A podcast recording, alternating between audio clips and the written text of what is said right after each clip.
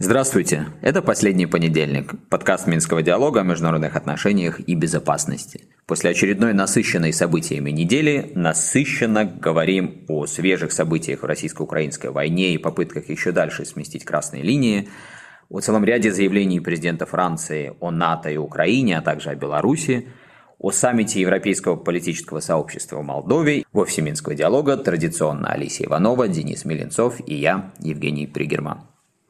Давайте начнем наше сегодняшнее обсуждение с, конечно же, военных сводок. На прошлой неделе впервые российские вооруженные силы нанесли ракетные удары в район критической инфраструктуры принятия решений. То есть э, ракетные удары были нанесены на Главное управление разведки Министерства обороны.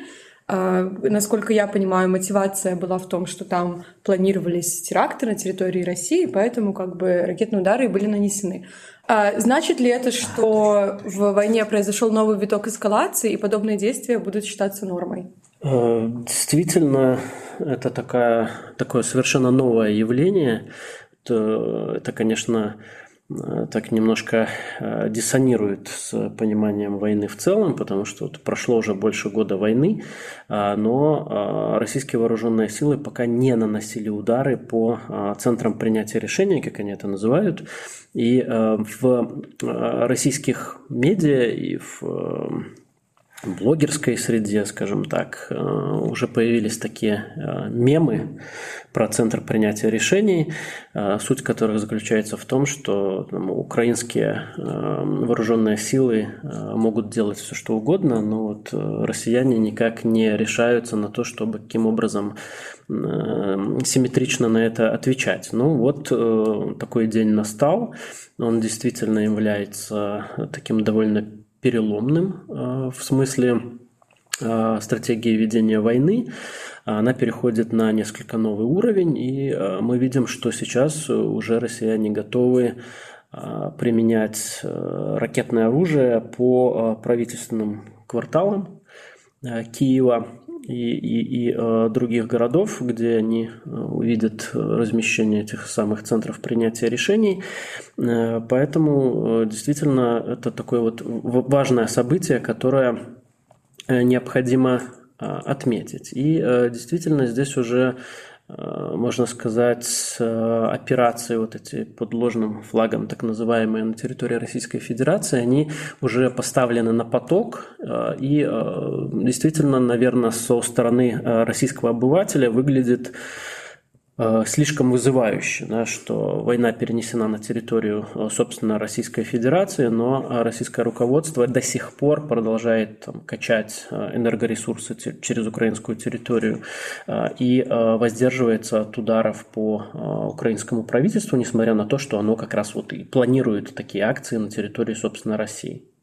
Угу. Ну, на самом деле, да, мы видим, как и Украина продолжает наносить удары по российской территории, хотя э, еще буквально пару месяцев назад э, такого не происходило. И сейчас, вот насколько мы за кадром обсудили, что уже показательно используется и западное оружие, хотя буквально вот в январе, в марте э, было много заявлений о том, что Украина западное оружие для удара по России использовать не будет в принципе никогда. То есть это был такой э, очевидный запрет. А Здесь, сейчас... может быть, нужно пояснить для слушателей, что это мы скорее так интерпретируем, и не только мы, многие интерпретируют, что Украина показательно использует э, западное оружие, хотя формально-то Украина говорит, что и мы не используем, и вообще вот эти диверсионные акции, это как бы не мы, хоть и мы, но все же не мы, и поэтому понятно, что это ведет к большой дополнительной дискуссии о том, как э, все эти обстоятельства все-таки меняют либо не меняют роль Запада. Понятно, вот как мы говорим, что это выглядит как попытка все дальше смещать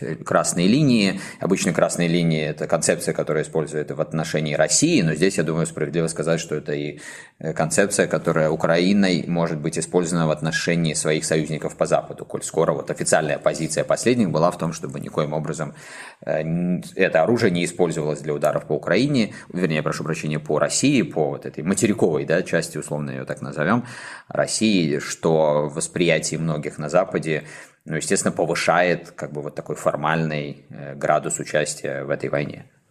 Да, ну и э, здесь, э, с одной стороны, как-то специалистам и наблюдателям понятно, э, кто стоит за всеми этими диверсиями и э, рейдами на территорию России, но с другой стороны, как бы все делают вид, что в том числе западные партнеры Украины, что они верят заявлениям официального Киева в том, что здесь в правительство Украины ни при чем, а действуют автономные российские добровольческие организации, но при этом у них откуда-то появляется оружие там, бельгийское, американское, и тогда встает формально, чисто вот с формальной точки зрения вопрос, а каким образом то оружие, которое а, было передано официально в ВСУ, оно оказывается в руках вот этих автономных э, организаций, объединений, корпусов э, и так далее. И они должны задаваться публично вопросом, потому что, естественно, подотчетное э, западное правительство, им нужно отчитываться перед представительской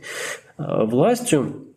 Поэтому эти вопросы возникают. Но вторая часть этой проблемы, вот про что Женя уже начал говорить, заключается в том, что украинские власти, они как-то нарочито нарочито, да, демонстративно э, организуют вот эти вот рейды, особо не прячась, э, и тем самым они показывают, что а, для них красные линии, которые Россия где-то там начертила, они уже не красные линии, они готовы на эскалацию, и они как бы приглашают э, своих западных союзников тоже повысить уровень эскалации, и эти красные линии Э, перейти. То есть в некотором смысле они их, с одной стороны, подставляют, э, да, тем самым, но э, и эти западные союзники, которые за Украину вписались, они, вот пока мы видим, каким образом они идут, в том числе на поводу официального Киева, нарушая эти красные линии. Это было и с тяжелым вооружением, и с самолетами.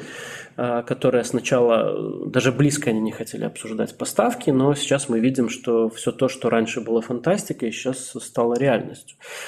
Поэтому вот это преодоление красных линий – это тоже такая одна из э, важных э, тенденций развертывания конфликта. И вполне вероятно, что и в течение будущего контрнаступления украинской армии, эти красные линии будут двигаться еще дальше. Это как раз вот э, еще один такой тревожный звоночек, который нужно иметь в виду, анализируя э, ход войны. Я, кстати, в этом контексте вот на что обратил внимание в последнее время. В прошлом году, скажем, когда еще конфликт находился, ну, не на первых этапах развития, но, скажем так, мир привыкал к этому конфликту через полгода после его начала вот в любой экспертной или дискуссии с дипломатами ну, очень быстро возникала эта тема э, потенциальной ядерной эскалации и вот эта позиция стран Запада о том, что да, мы помогаем, но ни в коем случае не должны допустить, чтобы еще больше ядерный фактор вот выходил на какой-то передний план. И понятно, что если смотреть на историю с красными линиями так вот совсем уже с высоты птичьего полета, то это об этом, да, вот эти красные линии о факторе сдерживания э, более такой масштабной вовлеченности Запада перед очевидной угрозой возможности применения э, ядерного оружия. Так вот, что я заметил, что в последнее время Э, в разного рода дискуссиях, вот, которые идут, что называется, за закрытыми э, дверями, на каких-то конференциях, которые не очень публичны, где люди все-таки могут более так спокойно высказываться о собственных опасениях, не боясь, что в средствах массовой информации будут потом подвергнуты астракизму. Э, сейчас действительно все меньше вот разговоров о факторе ядерного оружия. И не потому, что люди э, перестают верить в то, что оно не может быть применено, и не из-за того, что они вот тоже хотят эти красные линии а как-то отсрочить, отдалить, а потому что, мне кажется, просто возникает ну, какая-то, э, что ли, механика этой дискуссии. Вот, наверное, в том числе и на нее направлено э, действие со стороны тех в Киеве, кто, э, кто, кто это, в общем, задумывает. Чтобы люди увлекались дискуссией о каких-то уже более таких технических, что ли, сюжетах и конкретно о том, что происходит на Земле, и тогда, в общем, не хватает просто даже иногда времени в очередной раз напоминать, что есть вот большая опасность, что нам надо там в первую очередь о ней думать. Люди увлекаются там на анализе располагаемых различными сторонами конвенциональных возможностей. Вот, вот все это их увлекает, и, повторюсь, не остается времени на вот этот э, большой и самый угрожающий сюжет. Так что в какой-то степени, наверное, можно констатировать, что ну, это имеет такой совершенно очевидный результат, последствий, и в какой-то степени эта логика работает. Другой вопрос, насколько далеко, и вот еще раз подчеркну, что, конечно же, э, когда основные средства массовой информации на Западе все больше акцентируют вот эту проблему, что вот какие-то там диверсанты, вроде Украина говорит, что наши, а вроде не наши, и они используют открыто вот это западное оружие, но это, конечно, будет добавлять э, в дискуссию, которая ставит под сомнение э, вот ту помощь и те объемы помощи, которые до сих пор были. А, давайте обсудим очень важный для каждого нашего выпуска вопрос, который никогда не закрывается. Это контрнаступление Украины. Что на этой неделе? Э, какие новости касательно контрнаступления? Э, продолжает поступать э, информация о концентрации и ротации украинских подразделений ближе к линии соприкосновения. То есть, очевидно, продолжается подготовка к, этому контрнаступлению. В принципе, а, те тезисы, которые мы озвучивали и в прошлых выпусках, а, они продолжают э, быть актуальными. То есть э, Украина хочет как можно лучше подготовиться к этому контрнаступлению, учитывая, что России возведена серьезная фортификация на главных э, возможных направлениях этого контрнаступления. Россия тоже концентрирует силы и средства. Но здесь у Украины такая дилемма. Россия продолжает и наращивать ракетные удары по украинской территории с тем, чтобы выбить и то вооружение, запасы вооружения, которые необходимы для Украины. А, и э, тем ослабить ее возможность э, контрнаступля... Э, контрнаступать. С другой стороны, Украина продолжает еще готовить своих личный состав ВСУ к контрнаступлению, плюс ждет поступления войска западной военной техники, которые еще не успели поступить, возможно, и самолеты.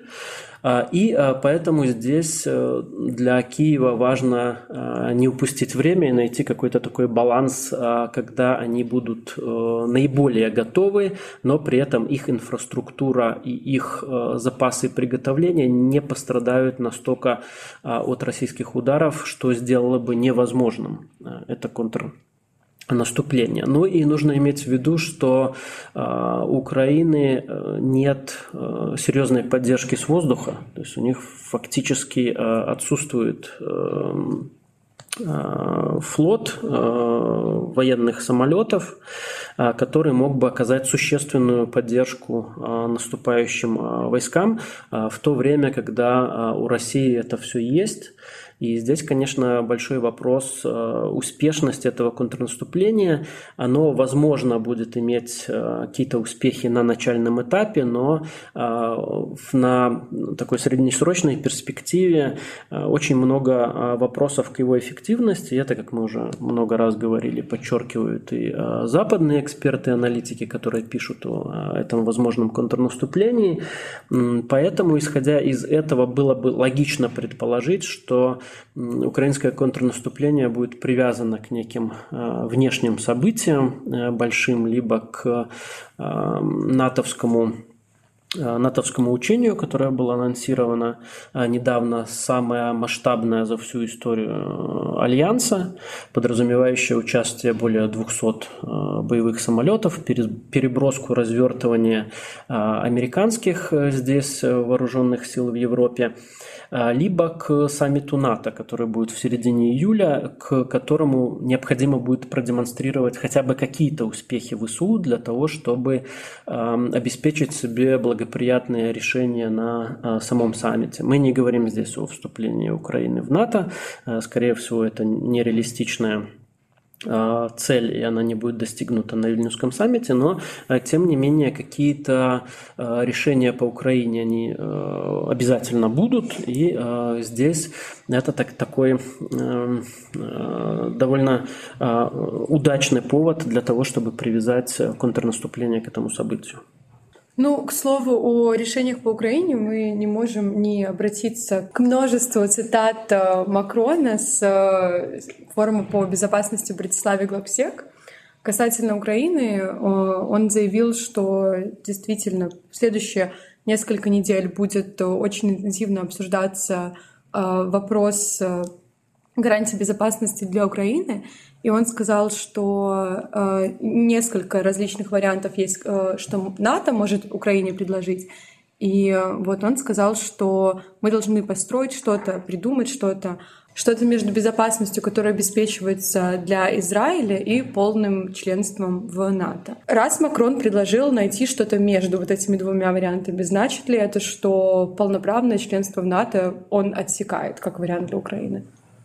Ну, я думаю, что, наверное, было бы справедливо так э, констатировать, если послушать конкретно, что он сказал, отвечая на соответствующие вопросы на Глобсеке, то, по-моему, там было примерно такое, что навряд ли мы найдем консенсус среди всех стран-членов НАТО уже на саммите в Вильнюсе, чтобы можно было запустить какую-то быструю процедуру по приему Украины э, в Альянс. Ну вот, но он довольно категорично, причем это сказал, что консенсус вряд ли будет достигнут. Да, да, то есть э, там у него достаточно все равно, конечно, такая была попытка э, политически Э, говорить об этом, да, чтобы не было такого, как с большинством заявлений Макрона, что он что-то скажет, и потом оказывается, что они вызывают такую бурю эмоций, что, в общем, лучше бы этого не говорить. Тут, мне кажется, он достаточно осторожно к этому подходил. Но вот я прошлую неделю провел в активных дискуссиях э, в одной европейской стране с людьми, которые и были на Глобсеке рядом с Макроном, и, я так полагаю, некоторые из них даже были причастны к выработке Франции этой позиции. Поэтому вот что интересно здесь. Во-первых, Действительно, это заявление, несмотря на не сильно большую популярность Макрона в последнее время, особенно в некоторых странах, оно как бы вот э, дало толчок новой волне дискуссий, таких активных э, в европейских странах, о Украине, НАТО и в том смысле, что оно как бы зафреймило эти дискуссии. Вот сейчас вот повсеместно я слышал именно э, об этой формуле, что-то между гарантиями, как получает Израиль, и полноценным членством НАТО. То есть понятно, что для всех вопрос, а что бы это могло быть. Тут, наверное, можно немножко порассуждать, но членство в НАТО понятно, да, значит, страна вступает, получает вот этот зонтик безопасности, который как бы гарантируется статьей 5 устава НАТО, хотя мы уже неоднократно говорили о том, что э, здесь тоже не надо чрезмерно интерпретировать эту статью, она не является э, такой автоматической гарантией вступления всех стран-членов в войну, если вдруг что-то происходит с одной из стран, но тем не менее Э, для существующих стран-членов важно, чтобы она, по крайней мере, так воспринималась. И это уже говорит нам о том, что маловероятно, что воюющая страна или страна, у которой такого рода вызовы в области безопасности, может в ближайшее время стать членом НАТО. Хотя э, интересно, что все больше голосов, которые вот как бы начинают звучать в том смысле, что, ну, э, вот уже это вопрос не того, будет ли какая-то система, которая будет как-то обеспечивать со стороны Запада безопасность Украины, а вопрос, когда мы найдем какое-то такое решение. Кстати, часто вот и в отношении Европейского Союза в последнее время зазвучало, что это уже не вопрос, будет ли Украина там членом или какой-то иметь особый статус в отношениях с ЕС, а когда мы это предложим, когда она это получит. Это любопытно на это обратить внимание, потому что вот если что-то такое будет происходить, мы также с вами понимаем, что, скажем, Европейский Союз, ну тогда изменится уже до неузнаваемости, это уже будет какой-то другой Европейский Союз. Но это так, я вот просто на будущее зарисовочку такую для этой темы даю. Но теперь возвращаемся ко второй части предложенной Макроном формуле гарантии как Израиля. Что это такое? Ну, судя по всему, имеется в виду, что э, Израиль получает э, огромное количество, в первую очередь, военной Э, техники, военно-технической помощи со стороны Соединенных Штатов Америки. Конечно, есть разного рода э, программы, в том числе учения, которые вроде как всегда должны подчеркивать, что это ближайшие союзники, и они, если нужно будет, будут действовать совместно. То есть, скорее всего, вот об этом идет речь. Это, кстати, очень сильно резонирует, помните, с предложениями группы Расмуссона Ермака, о которых мы говорили, тогда тоже, насколько я знаю, в том числе от людей, участвовавших э, в работе над этим документом, изначально задача была такая, ну вот каким образом обеспечить э, достаточные гарантии Украины, и первый посыл со стороны Украины был, что дайте нам какие-то дорожную карту по э, присоединению к НАТО. кстати, вот тоже сейчас я слышал от некоторых людей, помогающих Украине работать в этом направлении, что они осознают, что никакой там точной даты никто им не даст, но вот они хотят получать э, четкие гарантии того, что членство случится. Вот тогда, когда начиналась работа над документом Расмуссона и Ермака, тоже вот они хотели четкие гарантии. Никто такие гарантии дать не может, и поэтому, помните, этот документ фактически свелся к тому, что самой большой гарантией безопасности для Украины можно считать то, что она будет, вот как многие повторяют, вооружена до зубов. То есть она способна будет себя защищать, и по сути это означает продолжение той политики, которая есть сегодня. И в этом плане, наверное, вполне логично, что если сам Зеленский в свое время провозгласил этот документ, как его называют, э, компакт, да, Киев Security Compact, компакт в области безопасности для Киева, э, провозгласил официальной позиции, по-моему, вот когда он э, запретил сам себе разговаривать с Путиным, он в том же заявлении сказал, что вот мы будем стремиться к этому. Ну, понятно, что тогда, значит, основные западные партнеры Украины к этому документу сами тоже а, постоянно обращаются. Но при этом мы тоже понимаем, что, ну, как бы то ни было, Украина это не Израиль ну, в любом случае, да, то есть тут есть и э, чисто естественные различия и в размере государства и так далее, но то, о чем я говорю, это в первую очередь, вот, а в каком состоянии Украина выйдет из этой войны. Вот уже сегодня она настолько разрушена, экономика настолько уже не работает, что там по разным оценкам от 30 до 50-60% ВВП, э, в общем, э, отнято, да, у этой страны.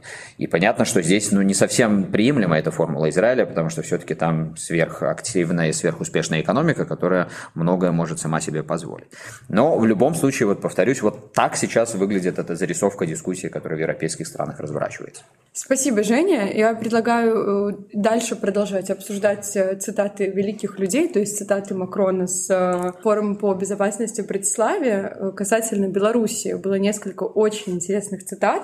Отвечая на вопрос, Макрон заявил, что в 2020 году, когда санкции принимались в отношении Беларуси, достаточно ясные решения это были, но тем не менее уже постфактум он э, признал, что решения по санкциям подтолкнули Беларусь и ее политическую систему к России.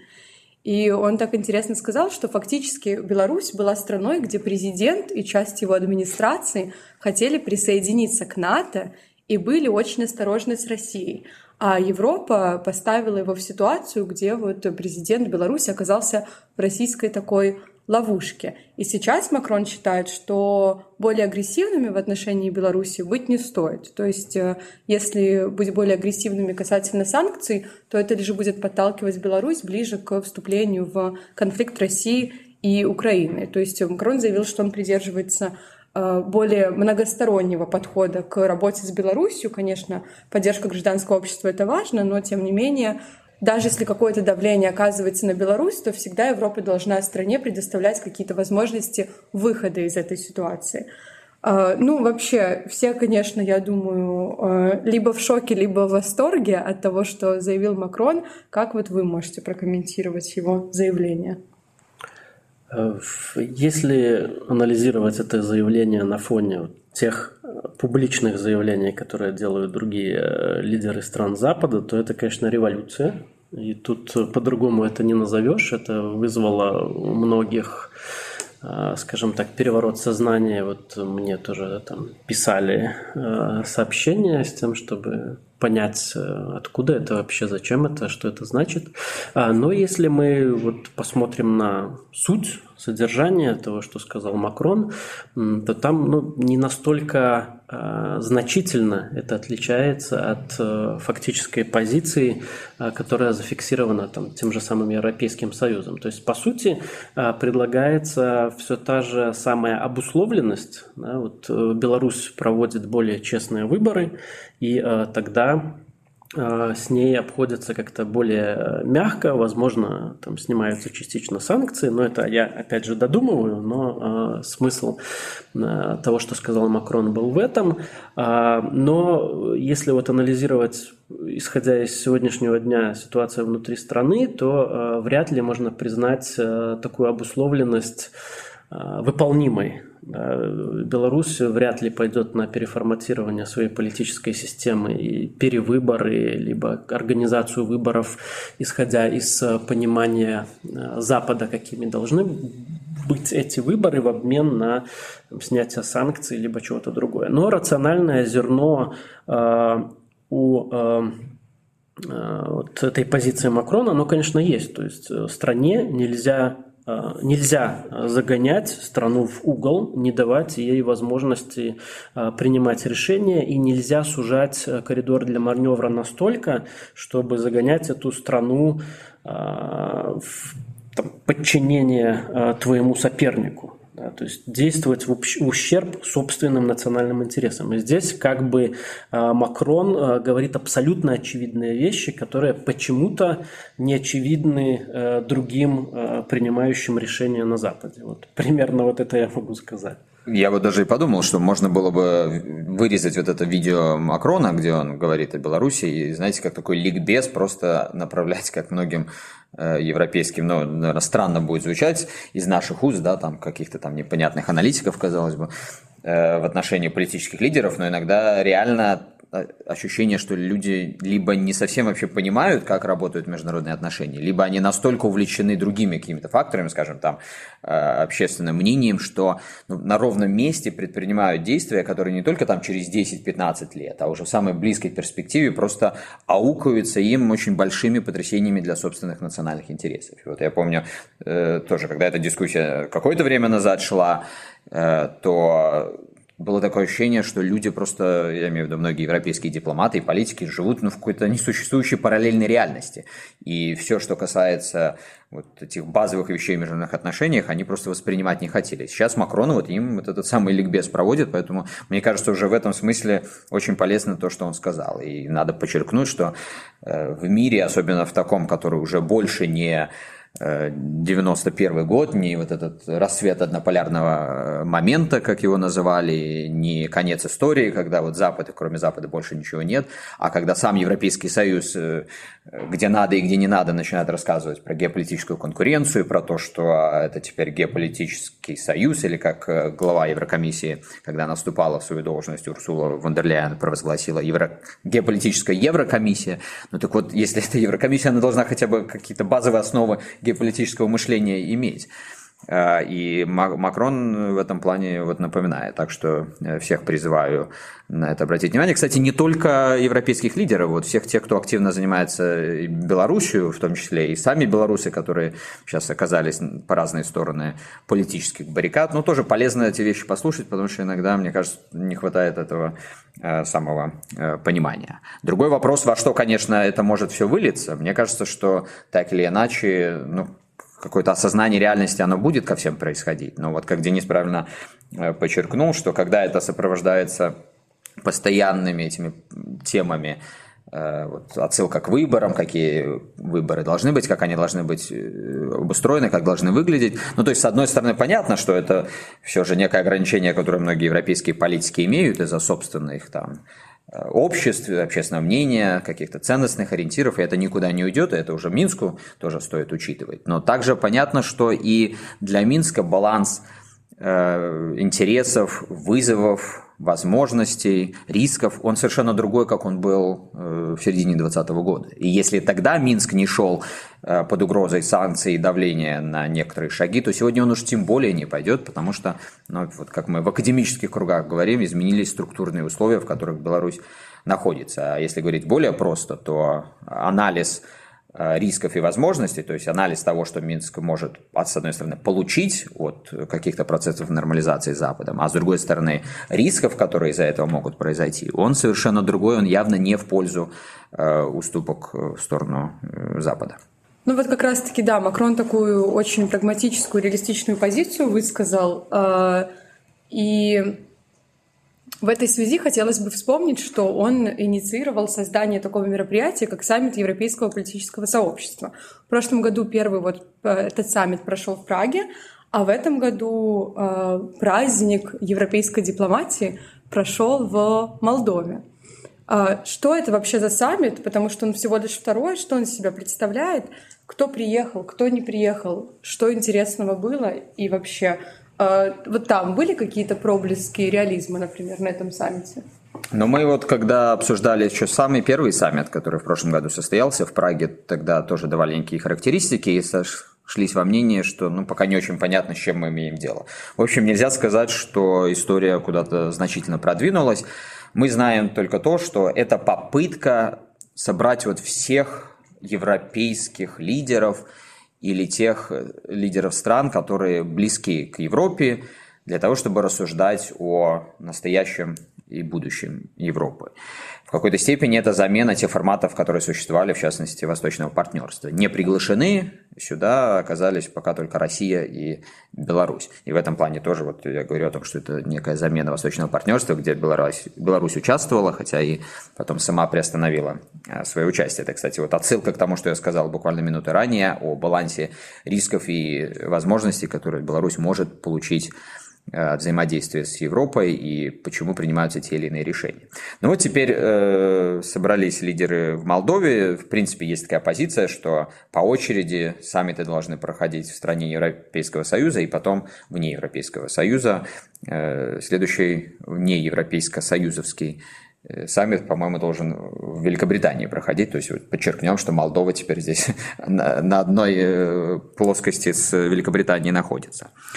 Э, вообще, это такая площадка, которая ну, пока выглядит, конечно, всем удобно, и просто по факту того, что она неформализованная, в какой-то степени, я бы сказал, даже неформальная, э, то есть дискуссии такие на высшем уровне, но без излишнего э, не то что протокола, но без излишней структуризации, без излишнего какого-то стремления к конкретным результатам, не слишком кого-то обязывает чем-то. И в этом плане действительно вот в ситуации такой тотальнейшей неопределенности это, наверное, удобно, это обусловливает, почему почти все приглашенные там участвуют. Вот единственный, кто то ли демонстративно, то ли нет, не приехал. Это был президент э, Турции, новоизбранный, в очередной раз, вернее, избранный Режеп Таип Эрдоган. Можно рассуждать, что, возможно, только прошла его инаугурация, ему было не до этого. Я думаю, что здесь могут быть причины и более такого широкого, что ли, плана. Но э, в любом случае, вот Молдова, ее представители говорят о том, что это вообще самое знаковое, самое большое, значительное мероприятие политического характера, которое эта страна принимала. Но это, конечно, показывает масштаб мероприятия. Но вот что здесь еще стоит, как мне кажется, э, подчеркнуть, это то, что несмотря на удобность этого формата здесь и сейчас, я думаю, что уже в ближайшее время должен стать вопрос о том, что ну вот просто неформальной такой тусовкой, если хотите, это быть не может. Во-первых, потому что многие или наверное, все страны в отношении с Европейским Союзом преследуют какие-то конкретные цели. И поэтому просто собираться и просто разговаривать, это важно, безусловно, особенно с точки зрения выстраивания каналов коммуникации между лидерами, но этого, ну, как минимум, уже быстро станет недостаточно, особенно по мере того, как э, в контексте войны нужно будет решать все новые и новые проблемы, которые связаны, между прочим, и с давлением самого Европейского Союза на многие страны, которые хотели бы видеть себя в ЕС, но пока э, держатся вне рамок Союза, давление в плане там, присоединения к санкциям. Да? Вот всегда встает вопрос, а кто будет компенсировать те потери, которые у нас существуют? Вот Грузия сейчас активно задает этот вопрос, и ответа, судя по всему, э, не получает или не получает того, который ее удовлетворяет. Так что вот это первая причина, по которой, скорее всего, в ближайшее уже самое время нужно будет Европейскому Союзу и партнерам искать какую-то конкретику. Ну а второй все же, вот когда мы говорим, что это такой ни к чему не обязывающий саммит, это и правда, и неправда.